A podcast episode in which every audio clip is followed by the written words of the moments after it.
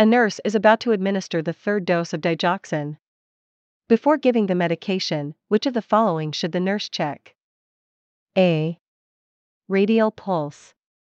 B. Respiratory rate. C. Apical pulse. D. Blood pressure. Answer C.